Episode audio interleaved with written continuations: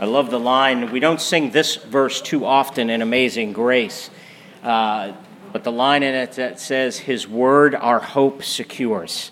Isn't that a great thought as we approach the Word of God? That it binds us in, it secures our hope as we're looking at the Lord's Supper, which is a sign and a seal. It secures the benefits that Christ has uh, won for us and earned for us. As we worship the Lord, turning to His Word this morning, let's offer up this prayer, seeking to depend on Him, having Him open our minds and our hearts to His glory found in the Word. Father, we ask that you would help us to understand, see the clear sense, know how to apply, know the significance of your Word for our lives, both individually and corporately. When we prayed our prayer of invocation earlier, we had mentioned that you are the object of our worship. So this time, so often, can be just an academic time. Help us to recognize we are worshiping you in the Word. May our hearts be engaged in declaring your glory. So even as we go over these things, may you be the object of our worship and the audience of our worship that this is not just a mere teaching time. Teaching is included, but this is a time where you, through your word, and the power of the Holy Spirit, are speaking to us. And Father, I'm humbled and reminded that not only am I called to deliver this word, but I'm worshiping myself, and that uh, I myself am hearing this word and being challenged by it. And so, Lord, I pray that you help us all to declare your glory and adore your name in Jesus' name. Amen. I'm glad Richard gave you a break, had you sit down for that last hymn, because guess what I'm going to do? I'm going to ask you to stand for the reading of God's Word. Mark chapter 14, verses 12 through 25. And on the first day of unleavened bread, when they sacrificed the Passover lamb, his disciples said to him, Where will you have us go and prepare for you to eat the Passover? And he sent two of his disciples and said to them, Go into the city, and a man carrying a jar of water will meet you follow him.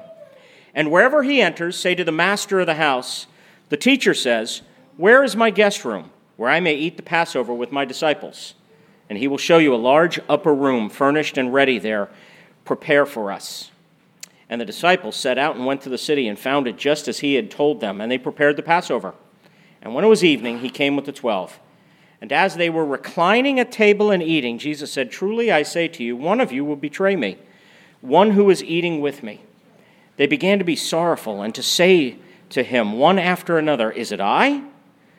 He said to them, It's one of the twelve, one who is dipping bread into the dish with me.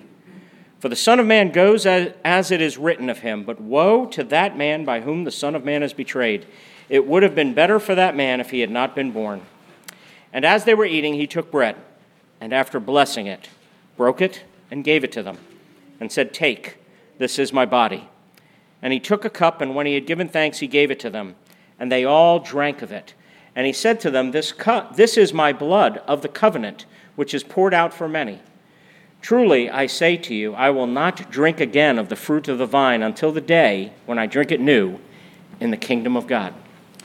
Friends, this is the word of the Lord given by the triune God of love because he loves you. You may be seated.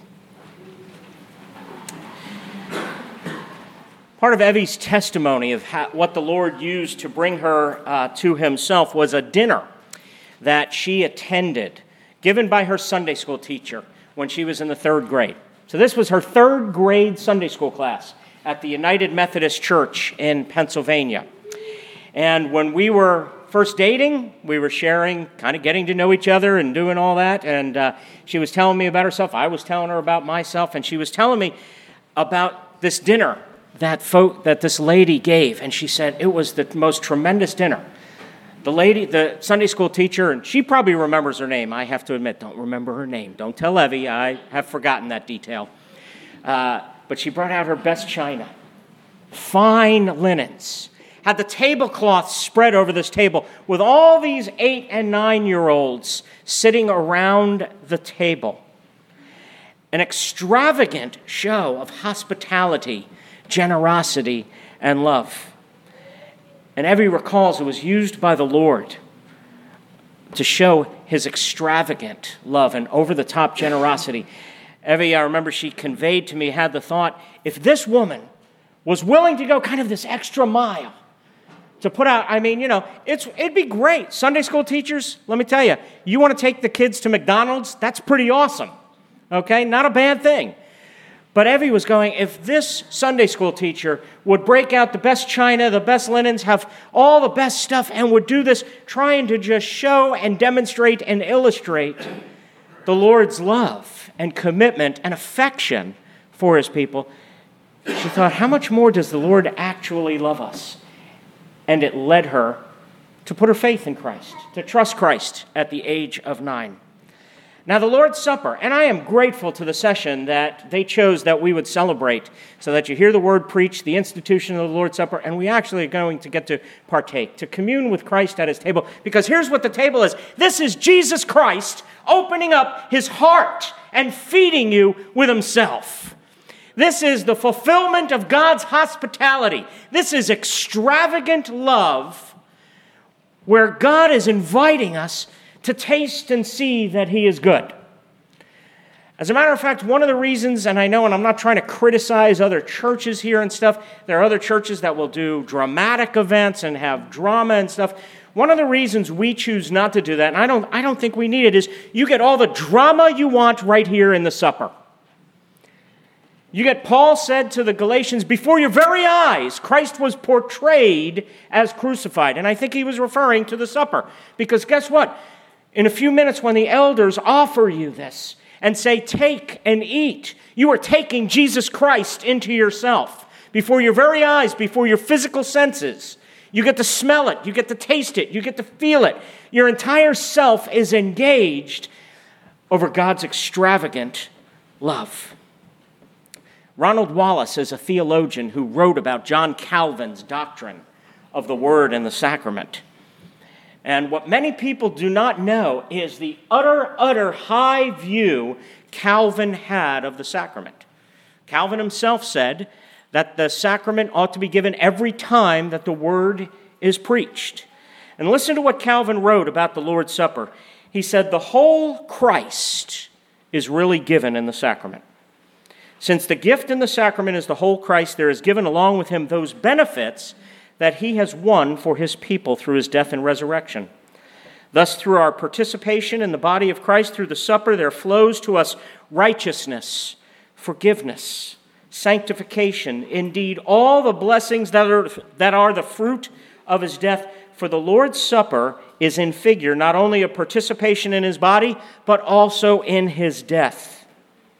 It is a mirror in which we may contemplate Jesus Christ crucified to take away our offenses and raised again to deliver us from corruption. Last week we began to take a look at this passage in Mark's Gospel, the narrative in Mark chapter 14, where the Lord's Supper is instituted. You'll also find it in Matthew chapter 26, Luke 22, and 1 Corinthians 11. And last week we focused on it in a sense of the historical context how the Lord's Supper is a fulfillment of the Passover. And we're going to look at the Passover meal.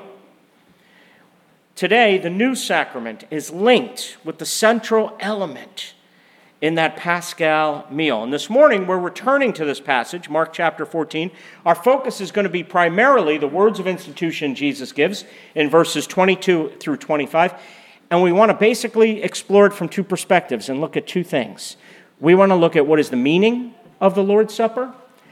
And what is the significance for us of the Lord's Supper? In other words, what are some practical lessons that we can derive when we partake? When we listen to Calvin's word, when we participate in Jesus' death, when we participate in Christ, what are some lessons that we can learn?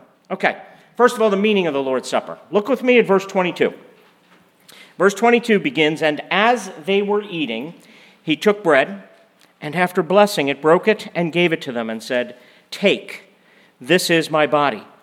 And he took a cup, and when he had given thanks, he gave it to them, and they all drank of it. And he said to them, This is my blood of the covenant, which is poured out for many. Truly, I say to you, I will not drink again of the fruit of the vine until that day when I drink it new in the kingdom of God. All right, verse 22 begins with the words, as they were eating. What were they eating? They were eating the Passover meal. The meal that in the earlier part of the passage, and I'm not necessarily going through every part of that, but that's where Jesus gives his disciples the instructions. He sends two of them into the city. He tells them exactly where they'll find a house. When you go into that house, the master of that house is going to have a room ready for you, the upper room. If you're looking at other gospel accounts, this would be the upper room where John chapters 14 to 17, Jesus gives his extended teaching, his extended discourse just prior to his betrayal trial, and crucifixion that is to begin on that very night.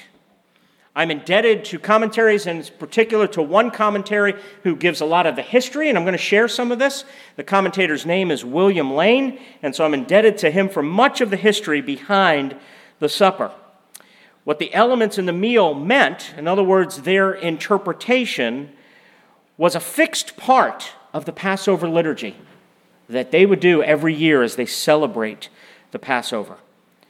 Here you have Jesus as the head of the household, as the host of the meal. Now, you do recognize that Paul, for instance, when he wrote to the church at Ephesus, he said, And God put all things under Jesus' feet, and he gave him, the him being Jesus, as head over all things to the church. Jesus is our head. He guides us, He leads us, He empowers us. That's why we are dependent upon for everything for Him. And He's the head of our household, and He is also the host of this meal. He's the host of the supper. He gathers us to Himself, He feeds us with Himself, and He is the one who spreads His table. And commentators remind us that at first, when Jesus lifted the platter, the very first thing that would happen, and remember earlier on, and so I'm rever- referring to some of the things they talked about as they were reclining at table. That'd be the typical way they would enjoy fellowship. They'd all be reclining, kind of with hand on elbow, feet out, reclining at the table. They're relaxing together. They're enjoying a meal in the ancient Near Eastern world. In that ancient world was fellowship, it was communion. That's why this supper is a relational event. And we learn that when Jesus, okay, would lift the platter of unleavened bread, he more than likely, speaking what was the common language of the day for them, would have been Aramaic. He knew Greek, he knew Hebrew, but he spoke in Aramaic. The beginning of the formula that's prescribed in the liturgy this is the bread of the affliction, which our fathers ate in the land of Egypt. Let everyone who hungers come, and let everyone who is needy Come and eat the Passover meal. Listen to those words. Let everyone who hungers come. Let everyone who is needy. Do you know who this meal is for? This meal is not for the upright. This meal is not for the Holy of Holies. This meal is not for those who have their act together and don't need Jesus. This meal is for the spiritually hungry and thirsty, those who know they have no forgiveness, no meaning, no rest, no purpose apart from and outside from Jesus Christ. As Isaiah prophesied and gave this invitation 700 years before the coming of Jesus of Nazareth, he said, Come, everyone who thirsts, come to the waters. He who has no money, what does it mean to have no money? It means you're bankrupt. You have no resources. You have nothing. You come empty with nothing in your hand. And the invitation is take, buy, and eat. Do not offer Jesus your own righteousness like you have something. Do not offer Jesus your morality. Do not offer Jesus. Come, buy, and eat. Buy wine and milk without money and without cost. And what are we to do? See, this meal is for the spiritually hungry and and needy. In the context of this, everything, every element of this meal would be to remind them of their context, their experience in bondage.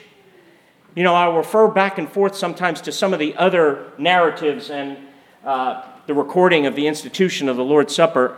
Paul is the one in 1 Corinthians chapter 11, the passage we typically read when we give the words of institution of the Lord's Supper. Paul is the one who said, Do this in remembrance of me. He recalled those words of Jesus. Part of their remembering and part of our remembering is the experience and travail while in Egypt. For them, literally, because the Exodus would have been their model and their paradigm of, sal- of salvation.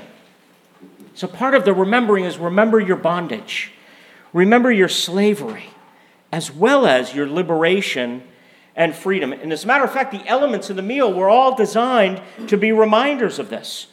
So, for example, as part of the meal, along with the unleavened bread, they'd have bitter herbs, reminding them of the bitterness of their bondage, the bitterness of their travail.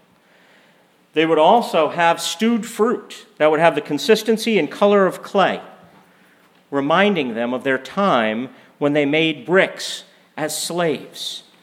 And of course, what would be the main course of the meal? Would be the lamb the Paschal lamb, reminding them of God's passing over Israel in the plague of death that befell Egypt. Again, commentators remind us before the meal, the head of the household would take the bread and he would bless it. Just Jesus said, took bread, blessed it, and broke it. And he gave these words. He said part of the words that they would say as part of the liturgy, Mark doesn't recall, recall this for us, but part of the liturgy would be, Praised be thou, O Lord sovereign of the world, who causes bread to come forth from the earth. And the head of the household will then take the bread and break it off piece by piece, giving it to each member of the family. And then Jesus does something that is real interesting. He takes the bread, he blesses it, he breaks it, and he applies it to himself with the words, This is my body. Now, what do those words mean? This is my body. These are some of the most disputed, controversial words in the history of the church. As a matter of fact, as we go through, and I'll just highlight real briefly several of the views of what these words mean, these were the words that pretty much even divided and split apart Martin Luther and John Calvin. There are several different uh, views that are held historically of what these words, this is my body, means. So, for example, the Roman Catholic Church conceives of the presence of Christ in the sacrament in a physical or literal sense. The church maintains that when the priest utters the formula, This is my body, bread and wine change into the actual body and blood of Christ. This view, being primarily based on a literal interpretation of the words of institution, is known as transubstantiation. Now, again, being as kind as I possibly can, we don't hold to that particular view. Now, the Lutheran view, it's a different view. Lutherans, so Martin Luther rejected that view, but they had a different view. Their view was known as consubstantiation.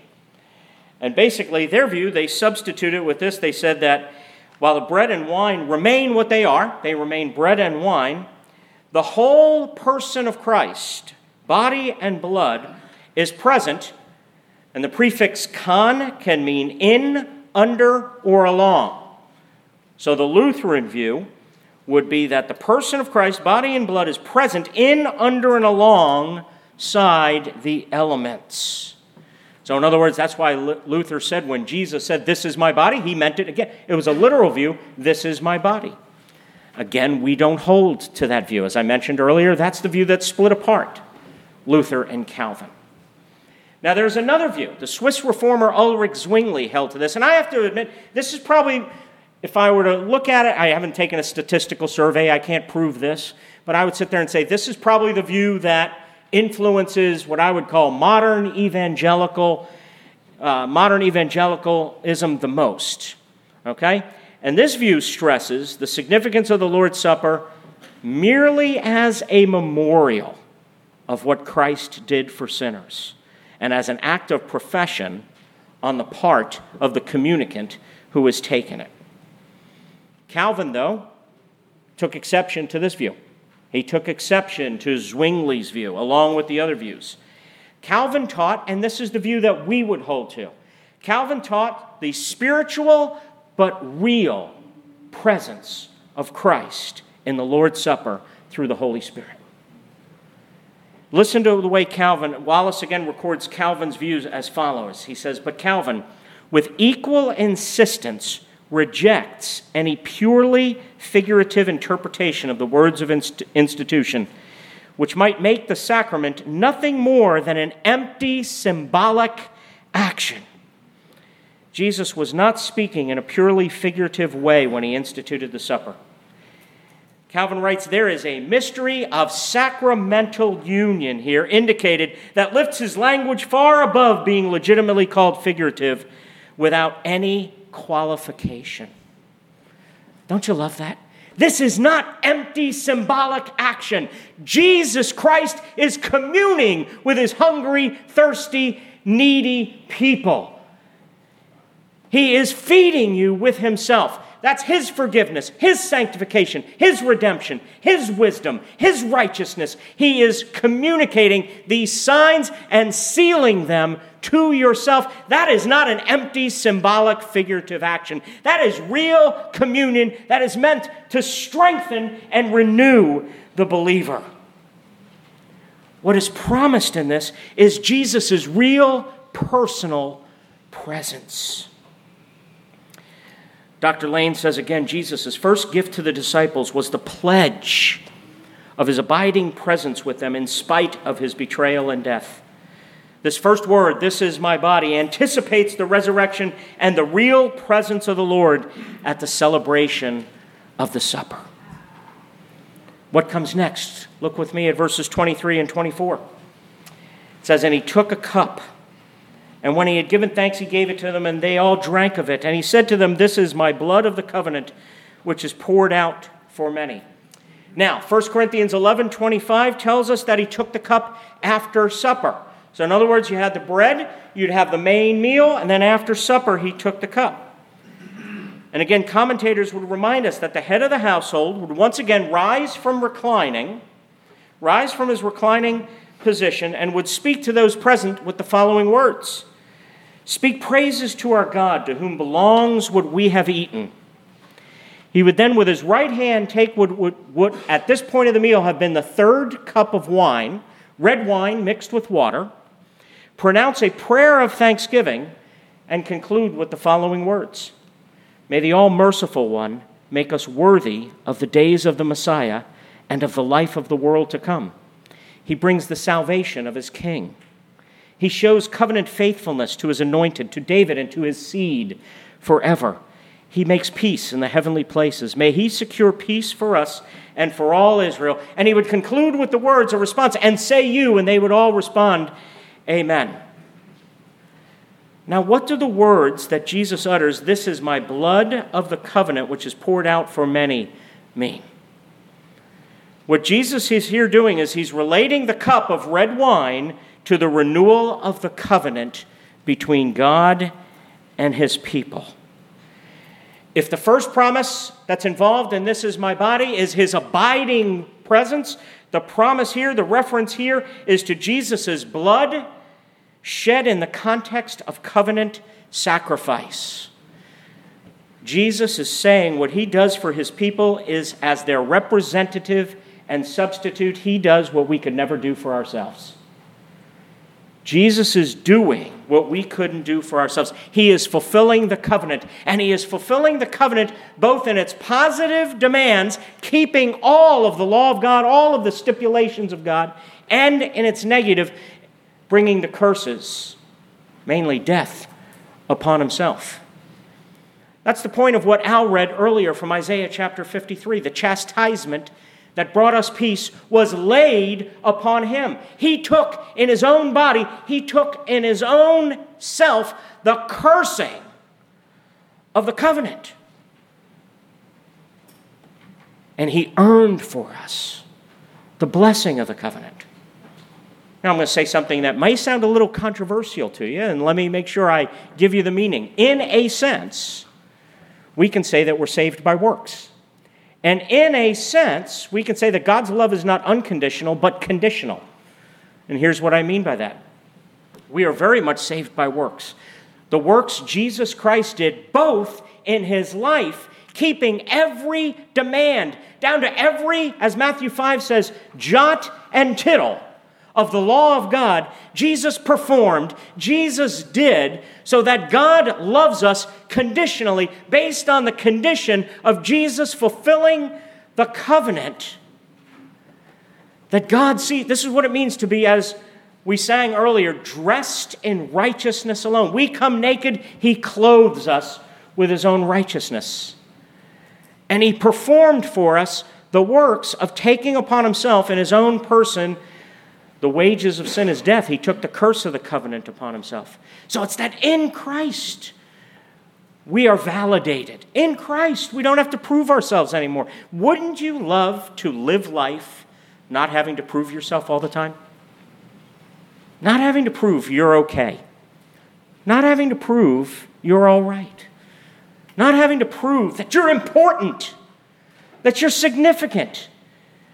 You realize you don't have to prove it, Jesus has proven it for you that Jesus has earned and performed and completed the works and the condition. And because of that, you are vindicated and you are validated in Christ. And that is being, you are communicating with Christ, and He's communicating those benefits to you, sealing them to your life and to your heart in this sacrament. I don't know about you, I need to rush to the supper. I don't feel good enough ever, and I need Jesus to be telling me I'm good enough in Christ. How about you?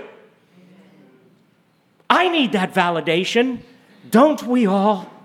Don't we wish? Remember, I said last week the Passover meal and the Eucharist, the Lord's Supper, is God's declaration. This is God's drama, the drama of, repu- of redemption. You are God's free people.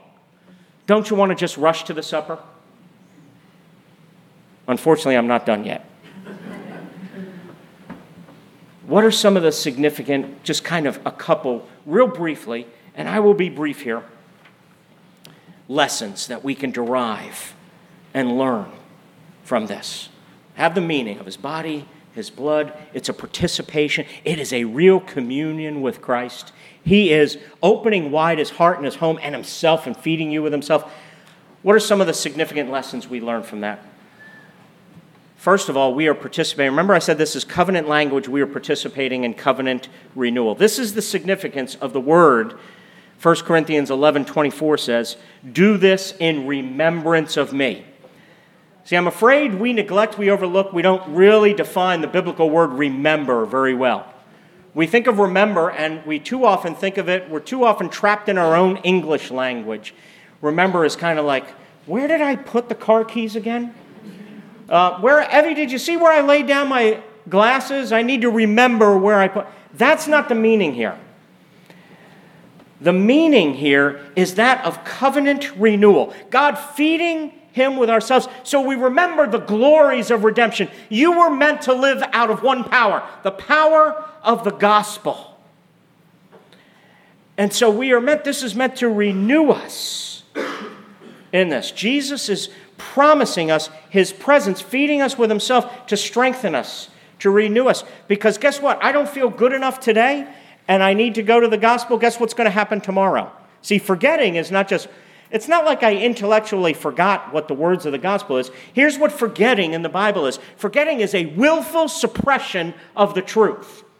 You have the truth, and Jesus said the truth will set you free. Here's what your sinful nature does it's like swimming in a pool and you ever swim in a pool and you take one of those balls and you're trying to hold the ball down?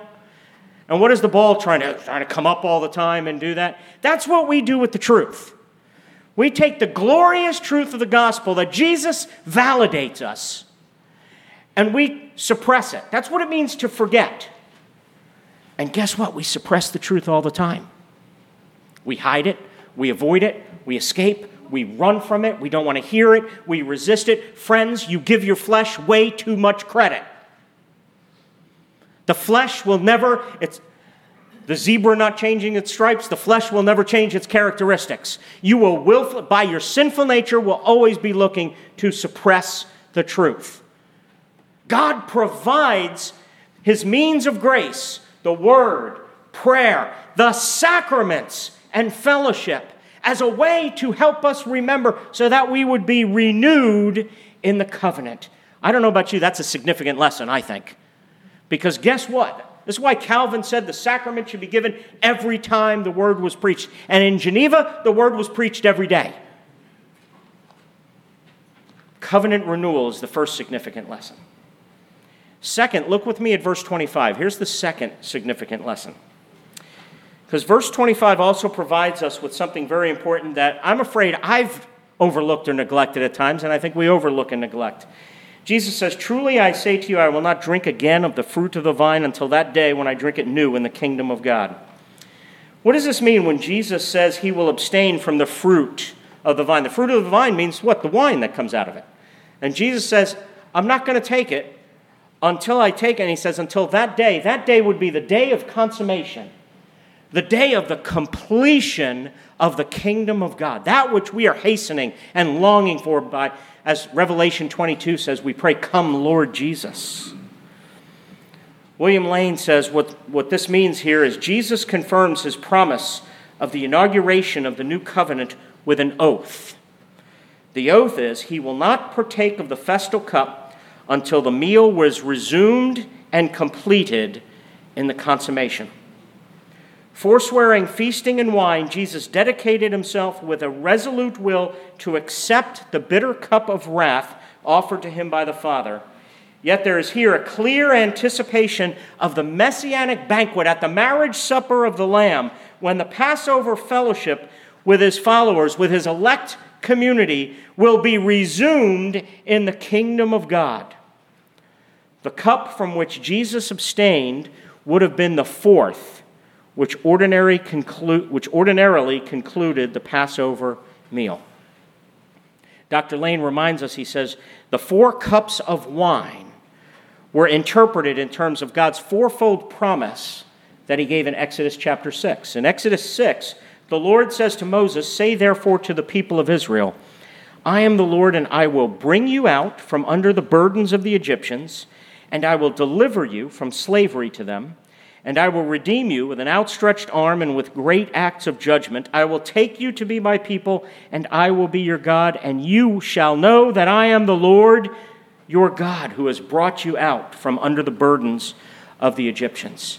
Fourfold promise I will bring you out, I will deliver you from slavery, I will redeem you, and I will take you to be my people, and I will be your God. These promises you are God's free people. You are bought with a price. I will redeem you. I will deliver you. You are God's free people, not only free from slavery, but free to love, free to come out of yourself and love God and love neighbor. And I will take you to myself. Do you hear how beautiful those words are? Have you ever felt just unloved and unwanted in your life? And wanted somebody to choose you and take you and wanted, want you? Do you understand the glory of the gospel? That what God is promising and being a covenant and then loving us so much that He would fulfill the conditions of the covenant is He says, I am going to take you to myself. I want you. You are worthy of my wanting you, and I will take you to myself, and I will be your God. I belong to you, and you belong to me. Friends, do you see how beautiful that is?